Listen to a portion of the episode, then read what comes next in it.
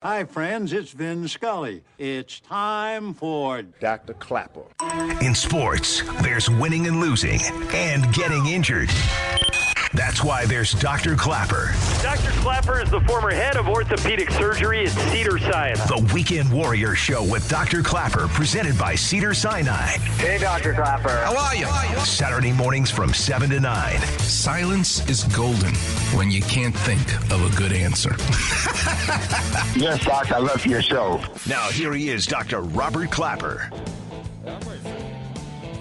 Good morning, Los Angeles and welcome to another edition of the Weekend Warriors Show. I'm your host, Dr. Robert Clapper. I'm an orthopedic surgeon at Cedars Sinai for 31 years. What a big day in surgery yesterday. God, my first hip, basketball player, six foot four, only 45 years old. Why do young people need me to put new cartilage in their hip at such a young age. It comes from the fact that, yes, you're active, but not everybody active needs a hip replacement. What causes the problem is the mismatch of the ball and the socket. When you're born and there's not a perfect match of the ball to fit in the socket, we call it dysplasia. If there's a slight mismatch, just like the alignment on your car is off, you're going to wear out your tires prematurely. You're going to wear out your cartilage and it will be bone on bone prematurely. Rolling over in bed is going to wake you up from a deep sleep. Limping, looking at a staircase with dread. What a joy it is to be able to return a normal life to someone with surgery. Go do six of them in a single day, though. I'm tired, but never too tired to get up to be with you guys each and every Saturday morning. And I really can't thank you enough for doing it and telling all your friends. I am so excited for today's guest. You know how excited I was when I had the Michelangelo expert? You know how much the sculptor Michelangelo meant to me, having William E. Wallace, the professor and chairman of the Department of Art History at the University of Washington in St. Louis. That was just a legendary moment for the Weekend Warriors show to have him on. Well, this morning, it's another legendary guest for me, someone I've wanted to talk to for my whole life because of how much his company meant to my father and meant to me. My guest is Steve Richman. He's the boss of the Milwaukee Tool Company, and they make my favorite tool for carpenters called the Milwaukee Sawzall. This saw changed my father's life in an instant. I remember as an eight year old seeing the joy on my dad's face when he brought home from the lumber yard his first used, he couldn't afford to buy a new one, used Sawzall, which by the way, I still have in the red box it came in, rusty as hell. How long is this? The 60s till 2020? You can only imagine. And he bought it used. He was so elated, my dad, and could not wait to tell me how this device, this new saw, would change his life. It was what they call a game changer for him. Instead of 15 minutes it took to cut the wooden 2x4 stud to make room for the electric outlet box, they call that framing a house, for example, or when you remodel a house, you rip down a wall. Well, the bones behind the wall are the 2x4s which when I grew up were two inches by four inches wood. Now you're never going to see a wooden two by four. They're all made of aluminum, but the world has changed in that regard. But my dad had to deal with wooden two by fours, and he used a hammer and a chisel, taking that pencil from behind his ear, and he showed me. He said, Robbie, now I can zip, zip with this power tool in tight spots and in seconds do the same job. This moment in my life made such an impression on me that I remember saying to myself, when I grow up, I'm going to make something that will change the life of people like this tool changed the life of my dad and made him so happy. And that's why I have so many tools designed for the operating room. Those tools I've designed are used all over the world. Six patents I hold. But it made me think all week where are the game changing tools in the world of art, in the world of sports, and certainly in the world of surgery? Well, in sports in 1967, the world of surfing, you know how much I love surfing, changed in an instant. It was the creation of a shorter surfboard. It was the Duke Kahanamoku contest in Hawaii.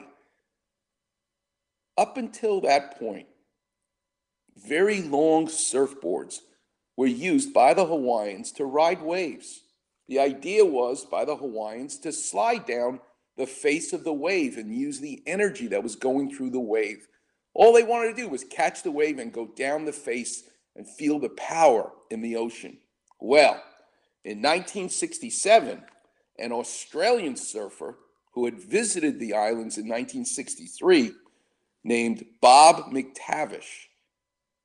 He came to Hawaii this visit to Sunset Beach for this contest and he rode a shortboard, a much shorter surfboard, half the size of the boards the Hawaiians were using. And guess what he did?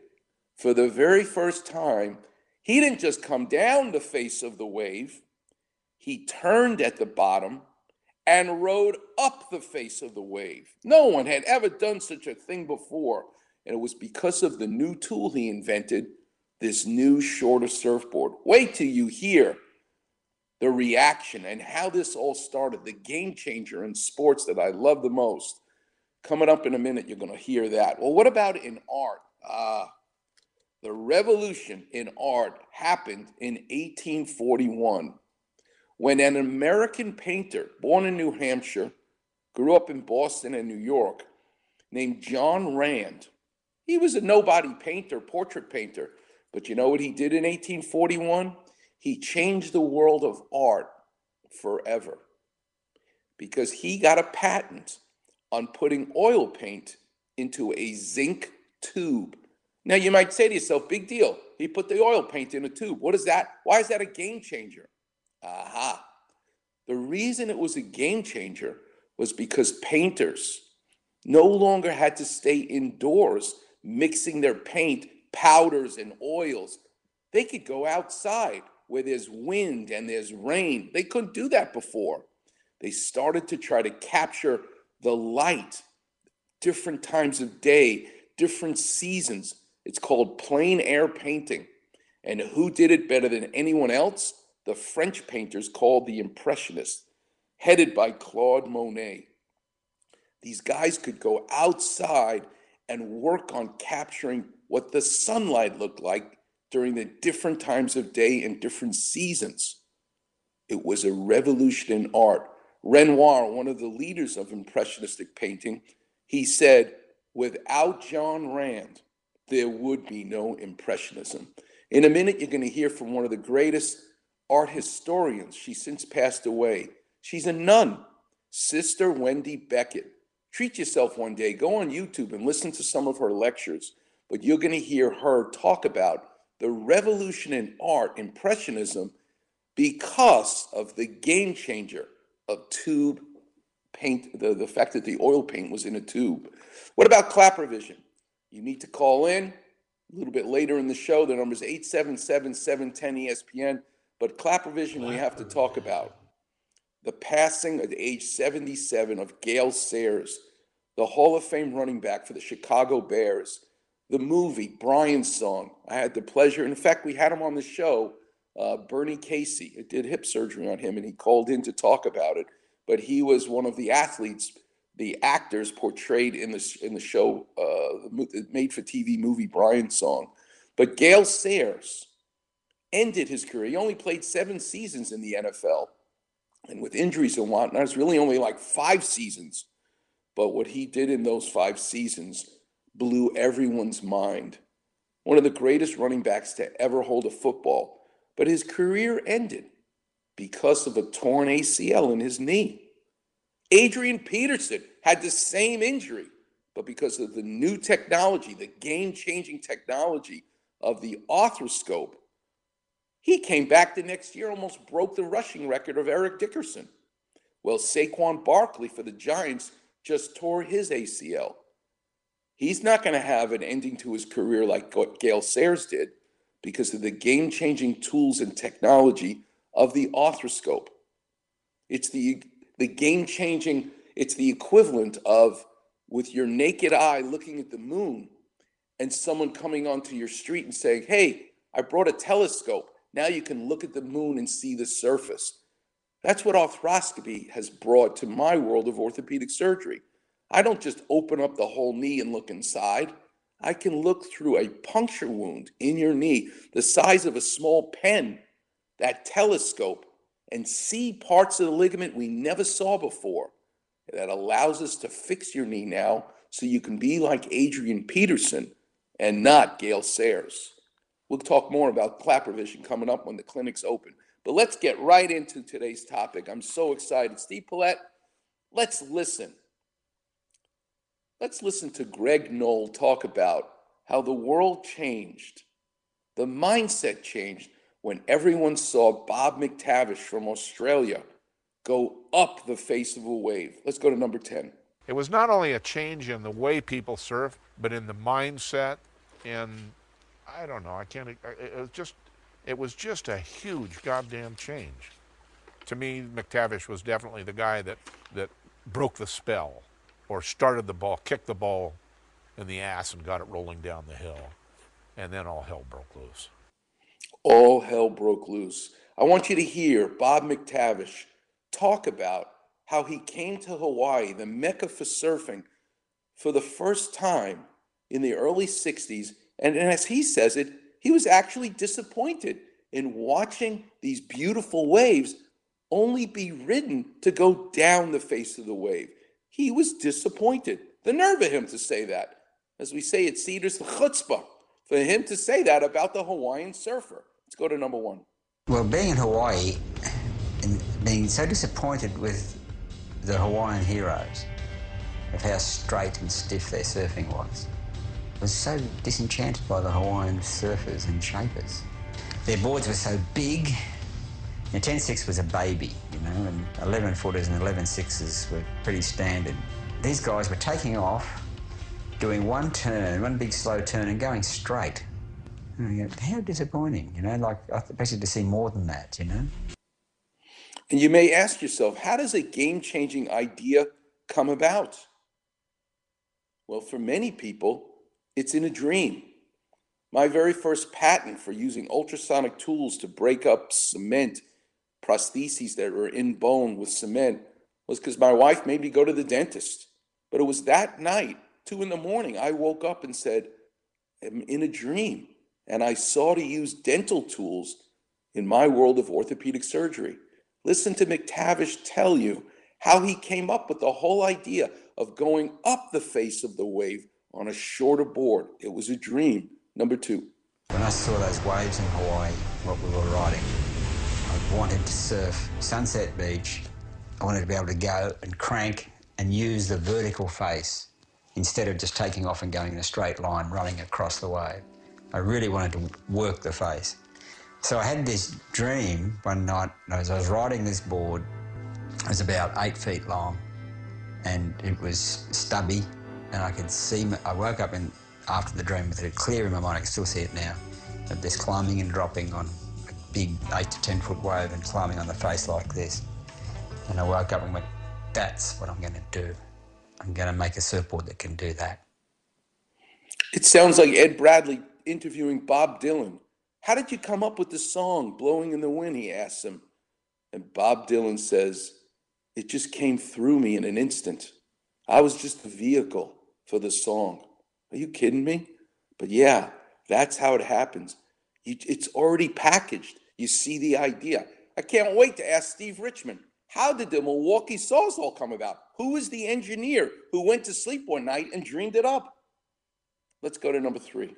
The murmur on the beach was McTavish and Nat are here with those strange boards. I wonder how they will go. You know, there was light chatter amongst the, the crew. So, so he was under pressure when he showed up at sunset for his heat. And everybody took a look at the boards and, and went, I don't think so. That's Bob Cooper, a legendary surfboard shaper. Let's go to number four. He took off on a wave, big, you know, took off behind the peak, big 10 foot West Bowl sunset, dropped down, laid that thing over on a rail. It was a turn heard around the world. Bob McTavish had carved a vertical track at Sunset Beach. Well, what happened is the board skidded almost three feet. And luckily for him, he had this big giant fin on the thing. It was like a Greenough style fin that caught it at the bottom of the thing. And then the board went vertically right back up the face. Mm. Here's more from Gerry Lopez, number five.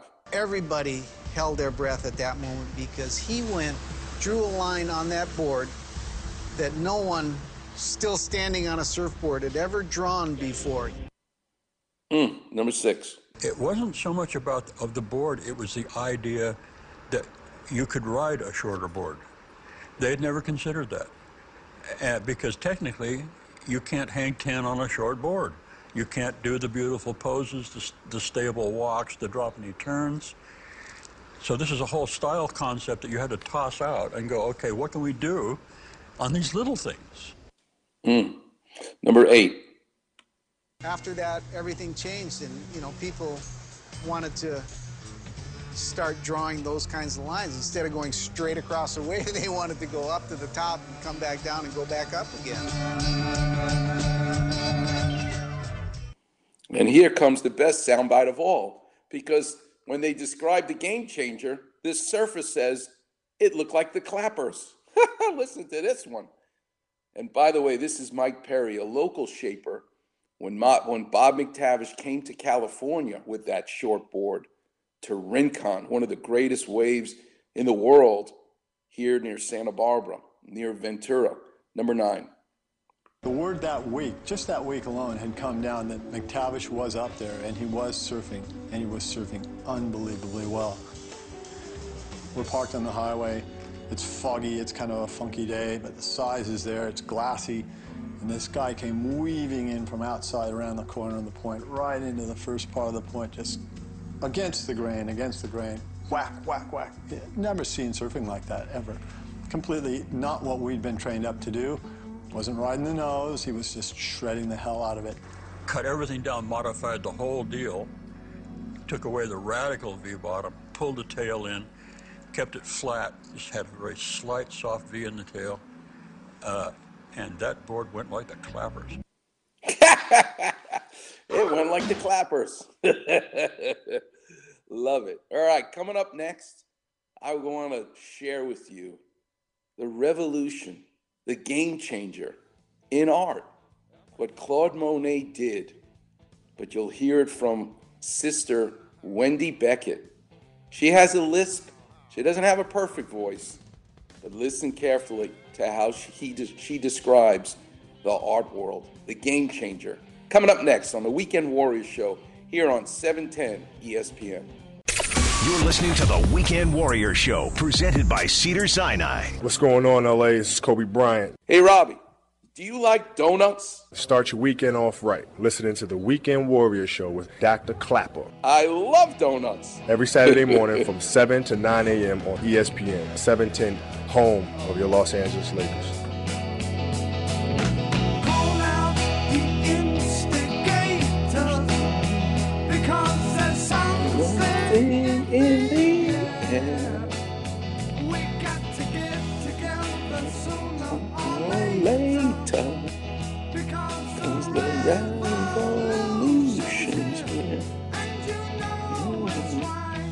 That's what we're talking about today. Welcome back, Weekend Warriors. The revolution that's in the air. You'll never guess the name of the group from the 60s that sang that song. Thunderclap Newman. That's like a Jewish rainstorm. Thunderclap Newman. Remember Seinfeld? Newman. Well, he's in that song. Thunderclap Newman's the name of the group. Talk about one hit wonders. Amazing. But the revolution is what we're talking about, the game changer. My guest at 8:15, I cannot wait to talk to him. Is Steve Richman. He's the boss at the Milwaukee Tool Company. And I'm going to give a shout out to a plumber in Ventura, Gold Coast Plumbing, Logan Smith. I had to have new faucet put in my shower in Ventura. It was so corroded from being near the water for so many years. The whole thing needed to be redone. And Logan Smith showed up in his plumbing truck. Love him. And you know me, I'm not going to disappear because I can't wait to watch to see how the hell do you do this. Maybe I'll learn something from the tools and the technique of a plumber. You can always learn from somebody. I must be such a pest as a customer for a plumber or a carpenter or an electrician, but I can't help it because I'm going to take that stuff to the operating room someday. Logan Smith opens up the back of his plumbing truck. He must have had 20 Milwaukee tools, pipe cutters, saws, all kinds of stuff. I said to him, "You got to you got to be kidding me. You have all these Milwaukee tools."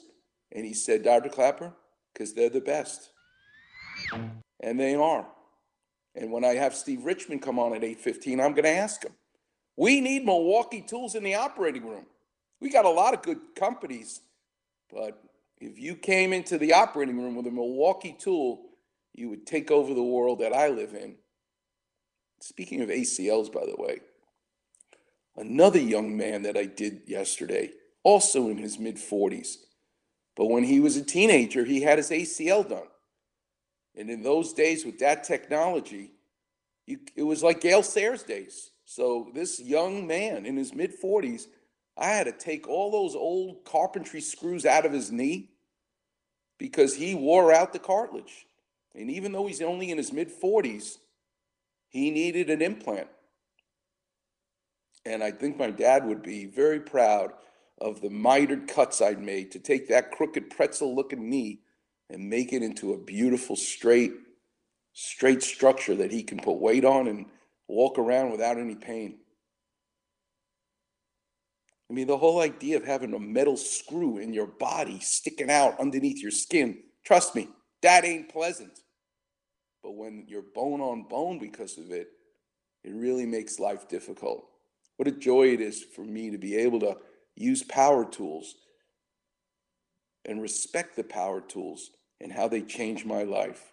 Game changers, that's what I want to talk about today.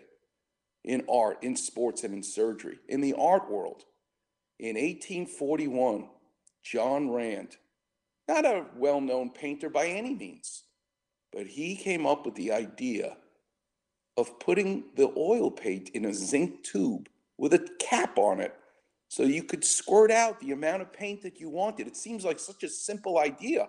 And in 1841, it was. But nobody had ever come up with that before. And the French painters who were about to revolutionize the world of art by painting outdoors because they had one objective in mind. We want to paint the natural sunlight, not in the studio, but outdoors, to paint landscapes, to paint, to paint flowers, something as simple as that. Claude Monet was the king of it all. Let's listen to Sister Wendy Beckett talk about the revolution.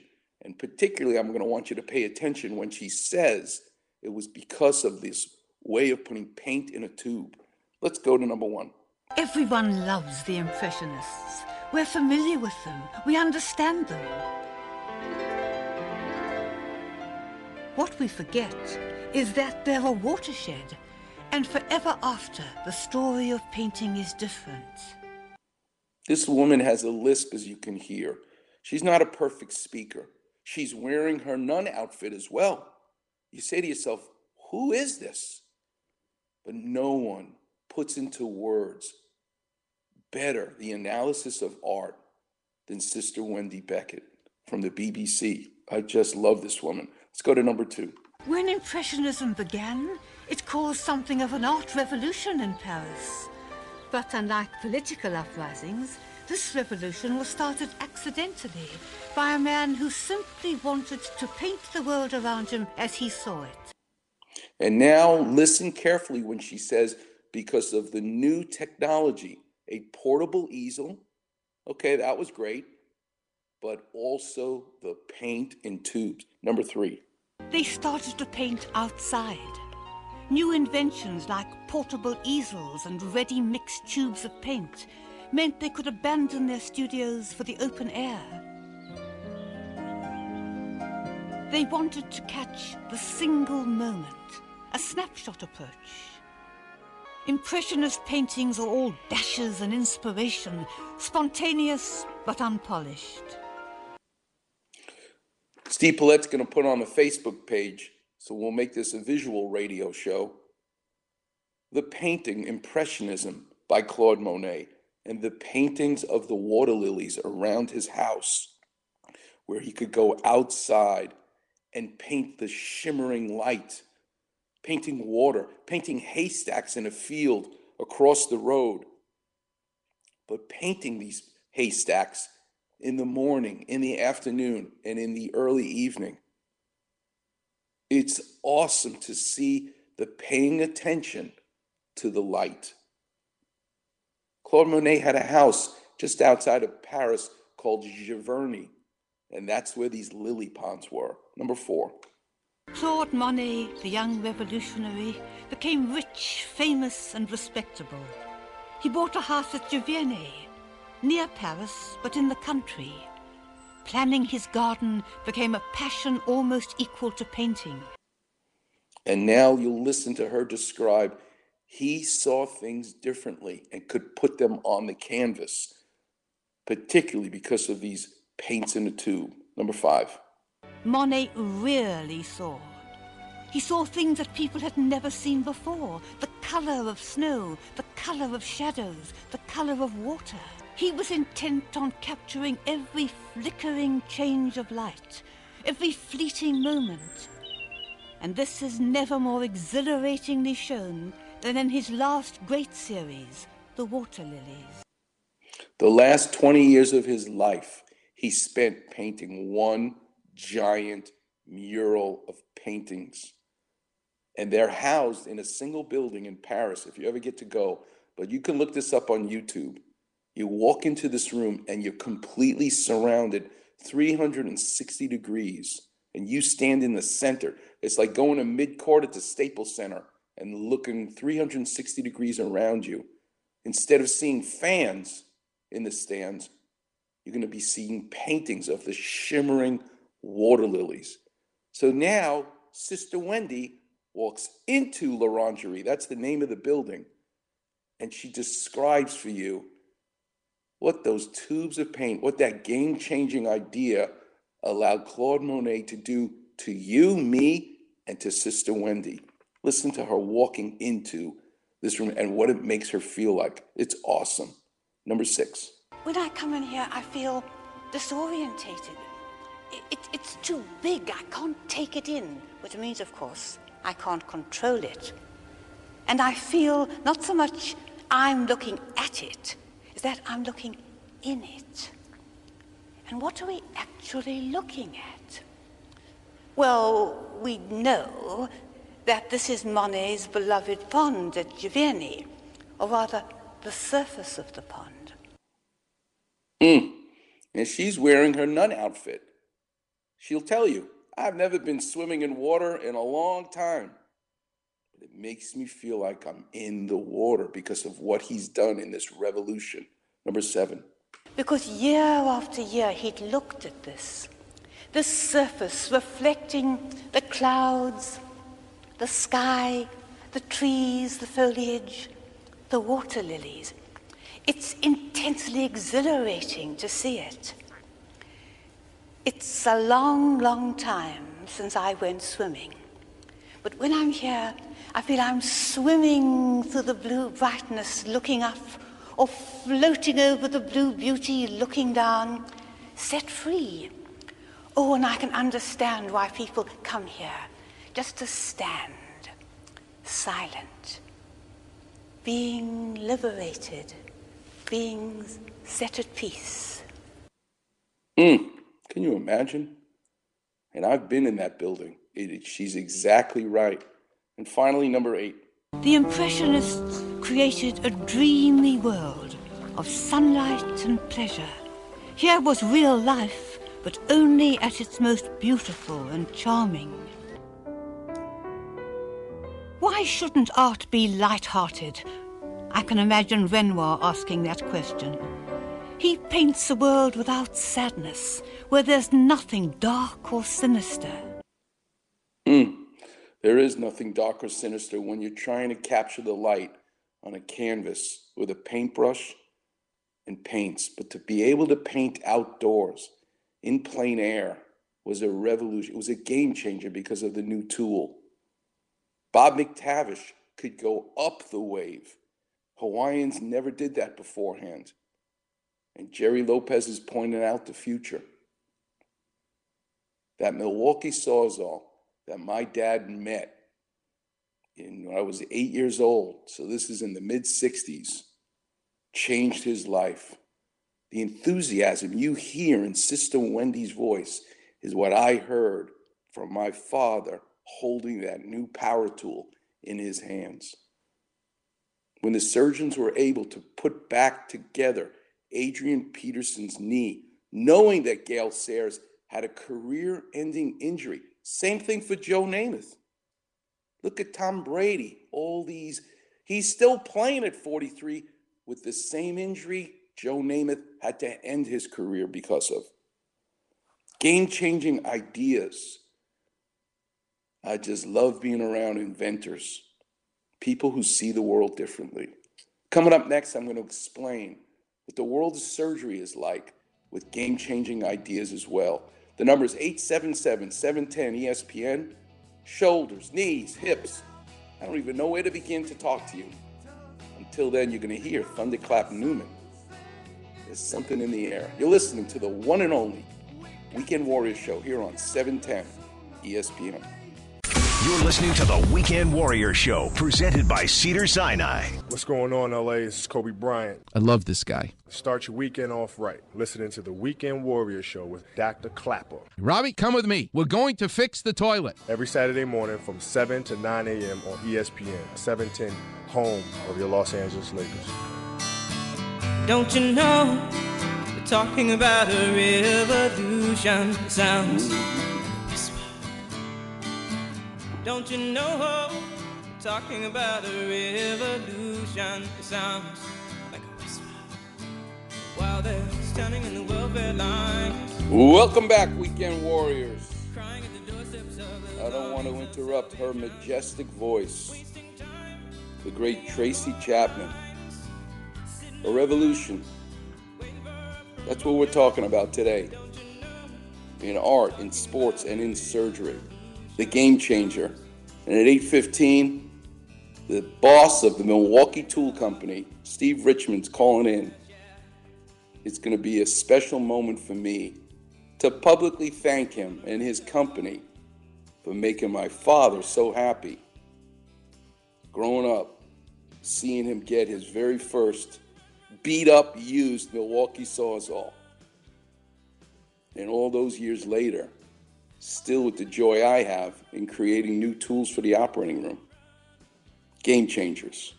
Let's take some calls. The clinic's open. The number's 877 710 ESPN. Reggie, you're on with Dr. Klapper. How can I help? Doctor, this is Reggie from LA. My second time ever calling you. I used to work as a aerospace employee, computer sitting down, and I had knee issues. And I was not letting this guy stick needles in my knee the second time because I didn't know. I let him do it the first time.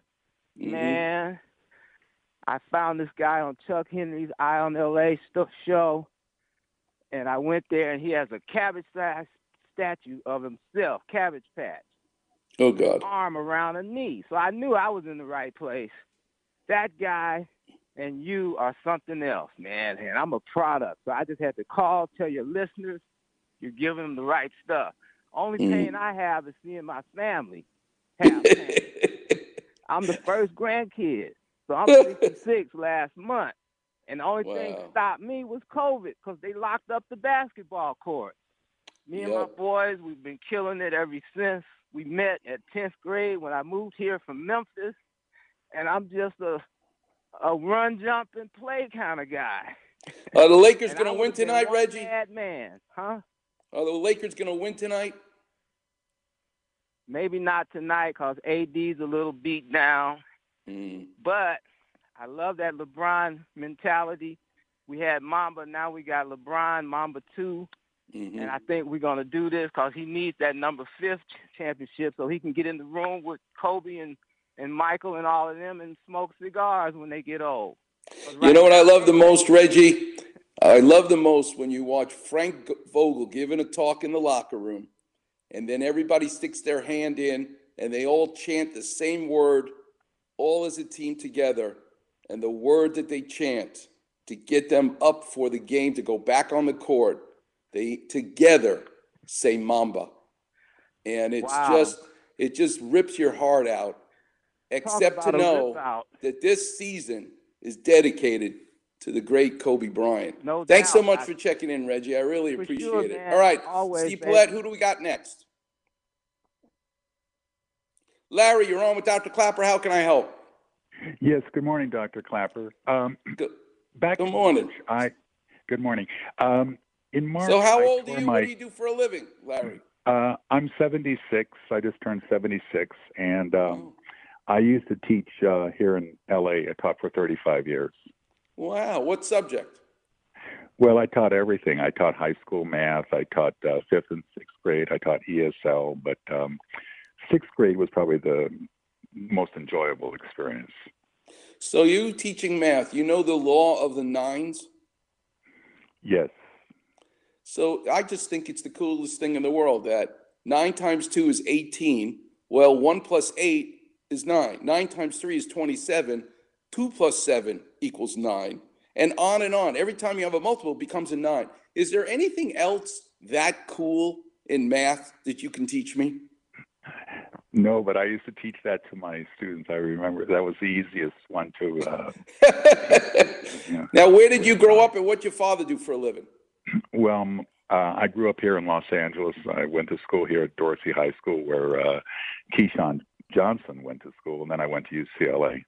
You went to UCLA. Wow, and you're 76. So tell me about going to the basketball games as a college student. Well, I was fortunate enough to uh, see when uh, Kareem was there, Lou Alcindor, so that was quite an experience. Uh, and then I was there with uh, Walt Hazzard, Gail Goodrich, and um, well, that's when UCLA was really, really good. So uh, that was quite an experience. What was it like to watch John Wooden with that rolled program patrolling the sideline? What was that Yeah, like it as a student in college at UCLA back in the day seeing that? Well, that was quite an experience. I had um, a friend of mine who was a trainer at um, UCLA basketball, and he was able to sneak us in a couple of times to watch him uh, watch UCLA practice, and uh, that was quite an experience to watch him because everything was very detailed. The way he would go with his little uh, five by seven cards, and uh, how he would um, go through his whole program. That was quite an experience to watch. I did that twice, fortunately, and it was uh, quite an experience. I still think it's the greatest thing in sports when you hear players like Lou Alcindor, who Kareem, or Bill Walton, the greatest basketball players probably ever of their time in college, talk about John Wooden saying, All right, I'm going to teach you all how to put your shoes and socks on. And them looking at each other like, Are you kidding me? I know how to put my shoes and socks on. And John Wooden basically saying to them, Actually, no, you don't. And if you think about it psychologically, here you are, a McDonald's All American or whatever the equivalent was in those days, being told how great you are. And now, your first day with Coach Wooden, he says, You're not only not that great to me, but you don't even know how to put your shoes and socks on, is an amazing way to clean the slate, to let the player know you're starting from zero. I just think psychologically, that man was brilliant about how to get his players to play at a level they didn't even dream of before. Wow, were you lucky to be able to see that firsthand? Good for you. All right, how can I help you? What you do to yourself? Well, in March, I tore my quadricep tendon, and because of COVID, they weren't able to operate until April the 1st. So I've had the surgery, and I've gone through all of the um, rehab, and I've got your book, um, Heal Your Knees with uh, Linda Huey, and I've been doing Yep. all the exercises that you recommend. Thank but you. I'm still experiencing a lot of stiffness in my knee, and I just don't know how much longer will I have to will I have that. And number two, um, can I over exercise? I mean, I I have a pool here at my house, and I have a recumbent bike, and because there's not much else, uh, I've been exercising pretty much daily. So um, my question is, can I over-exercise? Um, You know, it's a great question, Larry, because the fact that Adrian Peterson, by the way, my wife always says I never answer the question, so here we go again. But the fact that Adrian Peterson was able to return, not only almost breaking Eric Dickerson's record the year after he has his ACL fixed, but the fact that he came back within eight months of the surgery is remarkable. Now, I take care of many, many stuntmen and stunt women in this town who make who are really behind the scenes making the greatest movies we see. I've had Terry Leonard on as a guest, uh, one of the greatest of all time, and I get to go to the Taurus Awards where all the stuntmen and women are, and I just, you know, as soon as I park the car, I get hellos from just about everybody at the at the meeting, uh, at the awards ceremony, because I've operated on so many of them. What I learned from taking care of stuntmen and women, what I learned from taking care of professional athletes, what we all learned from Dr. Andrews fixing Adrian Peterson's knee, and why he was able to come back so quickly was because of his over exercising. To some extent, it's the non compliant patients that I learned the most from, that we learn the most from, of what the limits are. Now, you have to be careful, Larry, because your body is talking to you. It's whispering to you when you're having stiffness and pain and swelling. You really have to l- listen to that feedback and temper your recovery. The biggest mistake people make after knee surgery is they'll go to therapy for an hour, three days a week, as if that's going to cure them. Are you kidding me? An hour, three days a week is bupkis. It's a Yiddish word for nothing, because you actually may be traumatizing the knee more than helping it with an aggressive therapy program. And you could be doing that as well by getting even more stiffness and more pain. So here's a mm-hmm. clap revision for you. When you make pizza, you start with a ball of dough. If you look at the guys in the pizzeria who are doing it well, they push the ball of dough down, they stretch it, they throw it in the air, they work it piano, piano, slowly, slowly. They work to expand the gluten in the dough. Scar tissue in your knee is like that ball of dough. If you attack it and make it a pizza immediately, you're going to tear the dough. You need to work it. You need to work it. Therapy, in my opinion, which is why I wrote the book with Linda Huey, is better served by you, Larry, by riding your bike for 10 minutes, but do it every couple of hours. Work it like a pizza. This is better than an hour, three days a week intensively. Where is the value of physical therapy? In coaching you, just like John Wooden coached those players, where he can keep, he or she can keep a clipboard and give you tips and advice. But it's more of guiding you in therapy than actually doing the physical therapy. You need to be doing the physical therapy yourself. Listen, it's only September. You had your surgery in April. Forget about it. You're nowhere near. It takes nine months to have a baby. Why does it take nine months? Isn't that too long? You know what? God did not ask me how many months it should be to have a baby. This is how long it takes.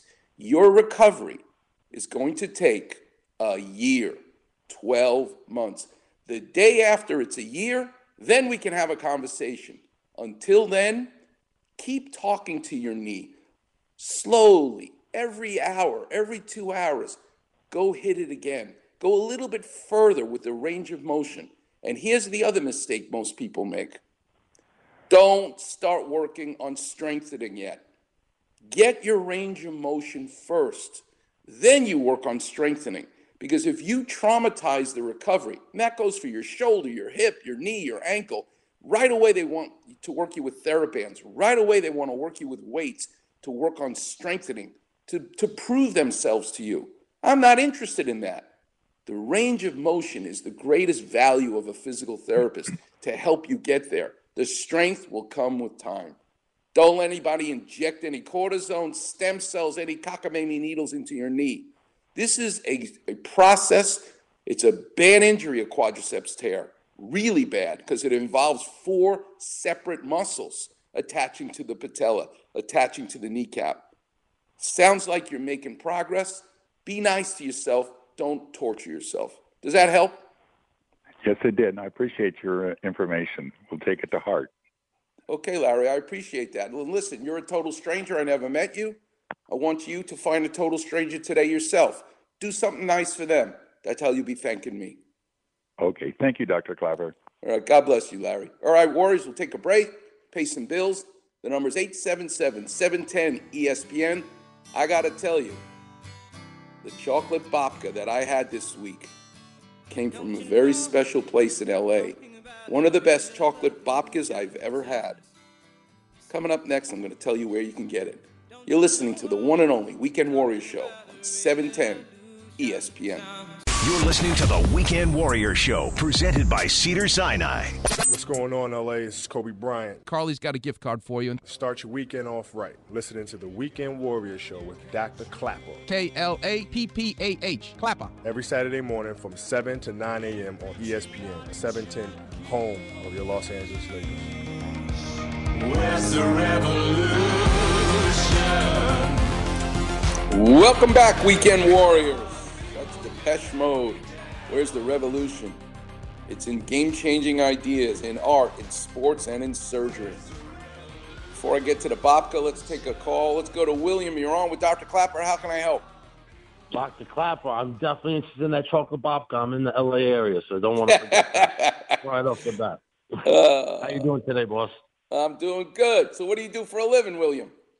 Right now, I do road restoration for Tesla out here in Los Angeles. I own a radio station called Hayes Radio Network here in Los Really? Angeles.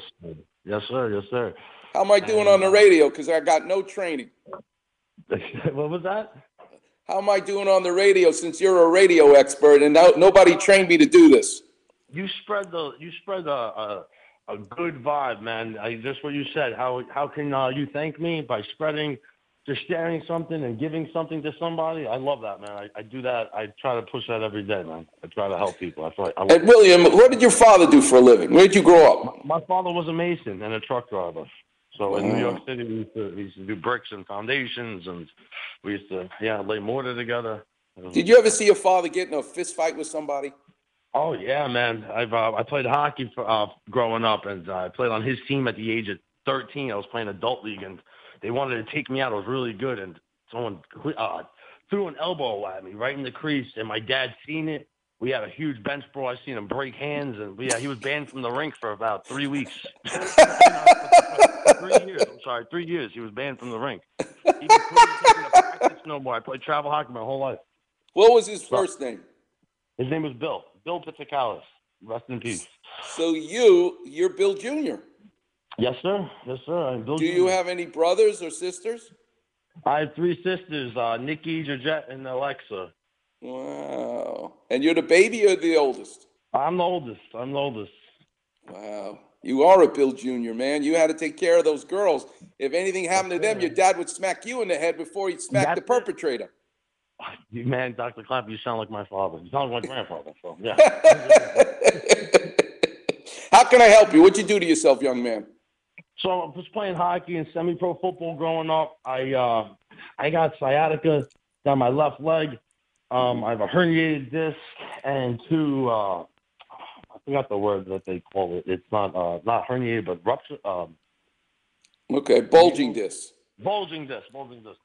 Um, I think it's like L three S one. So I mean, I've I've lost some weight. Um, when I was playing hockey, I was like 160, 170 pounds. I got up to like 200 when I was playing football, which was really strenuous on my back.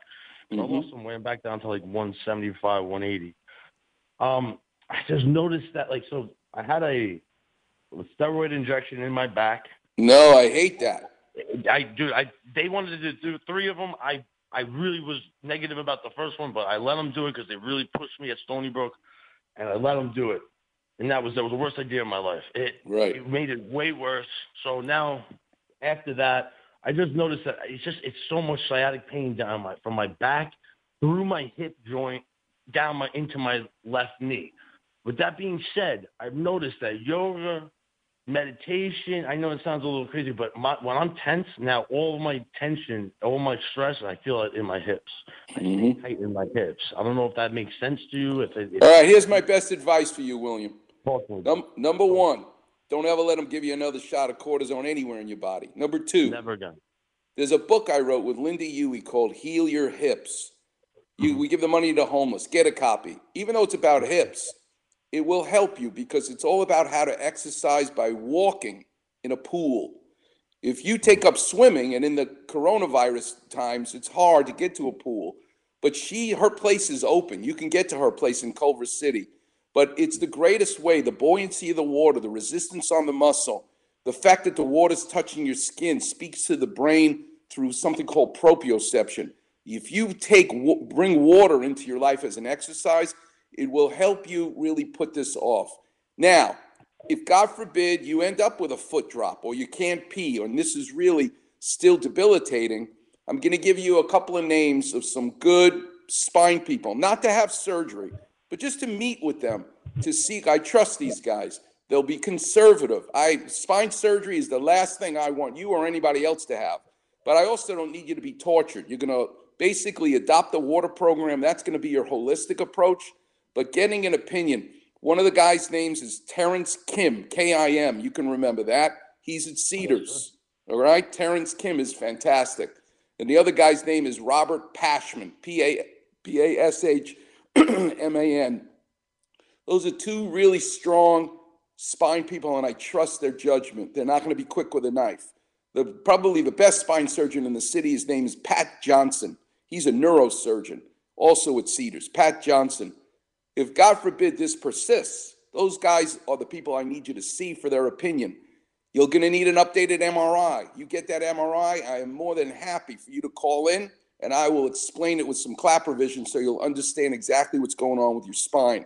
But right now, you need to get better. And getting better is holistic and it's getting in the pool. Okay? Yes, sir, Dr. Klapper. Thank you so much. All right, William. And just like you heard me say before, you're a total stranger to me, but I just help you. You now find a total stranger today. Do something nice for them. That's all you'll be thanking me. And thanks so much for checking in with me. Say no more. Jo- chocolate babka, though. Chocolate babka, don't forget. Chocolate Babka, you got to go to Nordhoff and Reseda in a shopping mm. center. It's called the Delicious Bakery. They're Russian. They know how to make a chocolate babka. And even when it gets I'm- I'm- stale, William, you dip it in coffee, it tastes even better. I'm on my way. You have God a bless great you. day. Bless All right, you too, young man. All right, Warriors. Where are we at? We got to take a break. I got to come back and tell some stories. Stories in anticipation of 815 talking to Steve Richman from Milwaukee Tools. Game changers in art, in sports, and in surgery. Coming up next on the Weekend Warriors Show here on 710 ESPN.